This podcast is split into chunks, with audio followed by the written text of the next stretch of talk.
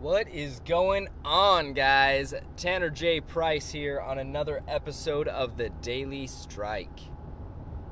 Guys, the other day I was watching a video, and it's a video that was post on, posted on social media, and as I watched it, it broke my heart. It was a video of some rioters, and you know, there's people on both sides of the aisle, and, and there was an old woman that was holding uh, a Trump 2020 sign, and rioters all around her. And they were hitting her, knocking her over, pulling her flag away from her, disrespecting her in every way, including physically. And it showed another video of a woman supporting Trump again, and others yelling in her face, screaming in her face. The rioters wore masks. The abused did not. This isn't a political podcast. I'm not getting political on you. But I do want to talk about the effect that these masks have had on our lives.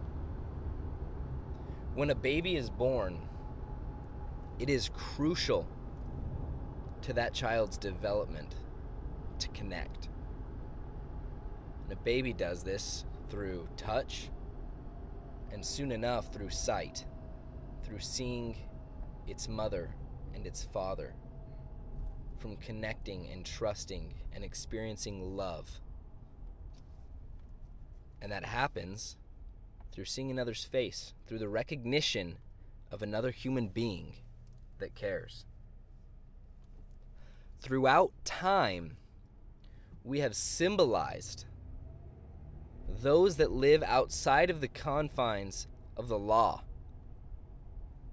We have symbolized them and they have represented themselves wearing masks, covering their faces whether it be a Wild West bandana or your modern robber with the, the full headpiece. Covering one's face is what is representative of those that choose not to live and honor the rules of society.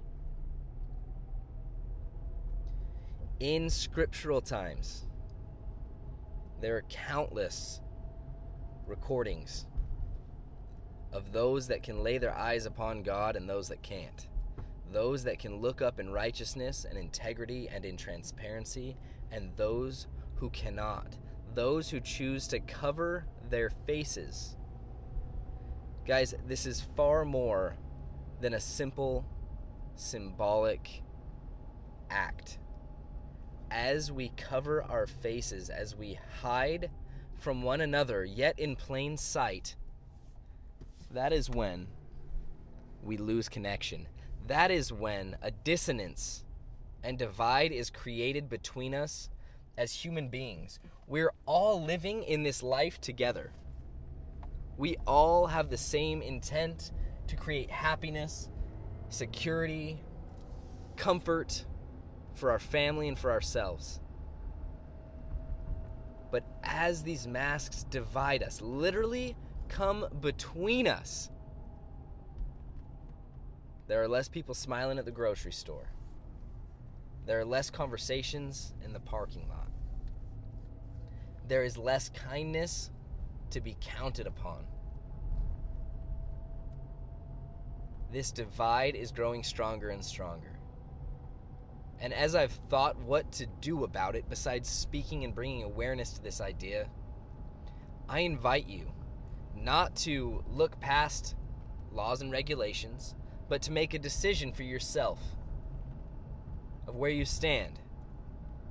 Do you stand to create the divide, or do you stand to close it?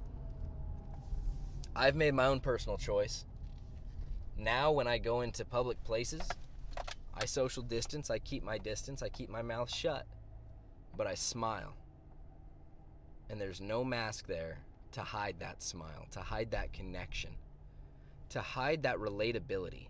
And I understand that this ruffles some feathers, that there are some people out there that completely disagree. And I want you to know I do not dishonor and I do not disrespect the seriousness of what is in our country.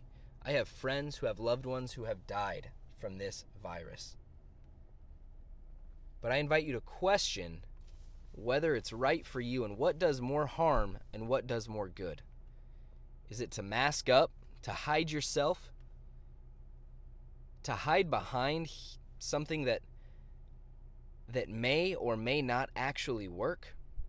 Or is it to provide human connection and human kindness and create a place and a space to put a smile on another's face? I didn't even mean to do that rhyme, but it just happened to work perfect. So I, I hope you liked it. Guys, truly think about this whole thing and make the decision for yourself. And I honor that decision, whatever it may be. I've shared with you my commitment and my intention. I don't seek to cause confrontation. I don't seek to cause issues. I don't seek for anything but goodness, connection, happiness, peace, righteousness to come about in the world. Thank you guys for who you are. I honor you and I honor the commitments you make. Have an amazing day, and we'll talk to you next time on the Daily Strike.